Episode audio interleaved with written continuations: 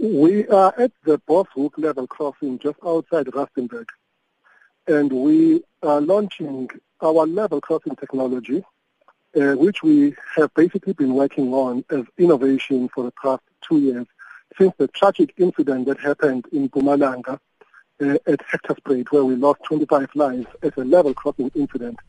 So here we're launching a technology type which has got booms these booms uh, are, are, working with sensors that can send a train from half a kilometer away.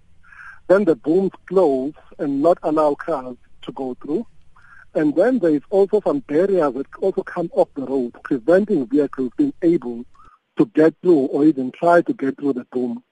So it's some kind of foolproof technology that we are launching today, which we intend to roll out to some of our level crossings across the country, where particularly starting with those where we've had incidents in the past. Fantastic. It sounds good to me. Uh, um, my next question, uh, you've answered a little bit, but uh, the, the rollout nationwide, especially those those areas uh, that, that are red flagged, when are you going to start with that and uh, what, what are your timelines? Well, it's gonna it's, it's gonna happen over the next few years. Uh, why? Because we've got uh, uh, more than uh, 10,000 level crossing across the country. So, but we know the ones which are hotspots. So now that we've tried the technology here and it seems to be working, we will then uh, be, be, be announcing a rollout plan.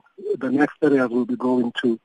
But uh, we've uh, we've had it uh, uh, here at Boshoek, uh, next to Rustenburg, as I say, and also at a place called Leeuwpan in Mpumalanga, which has been running for about six months.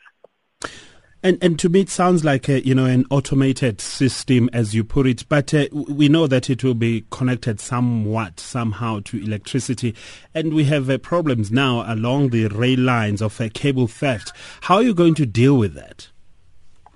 It is uh, it, it, is an electronic uh, stroke hydraulic type of system uh, that uses solar energy and uh, we uh, we do not have cables that are exposed working on this uh, on this system.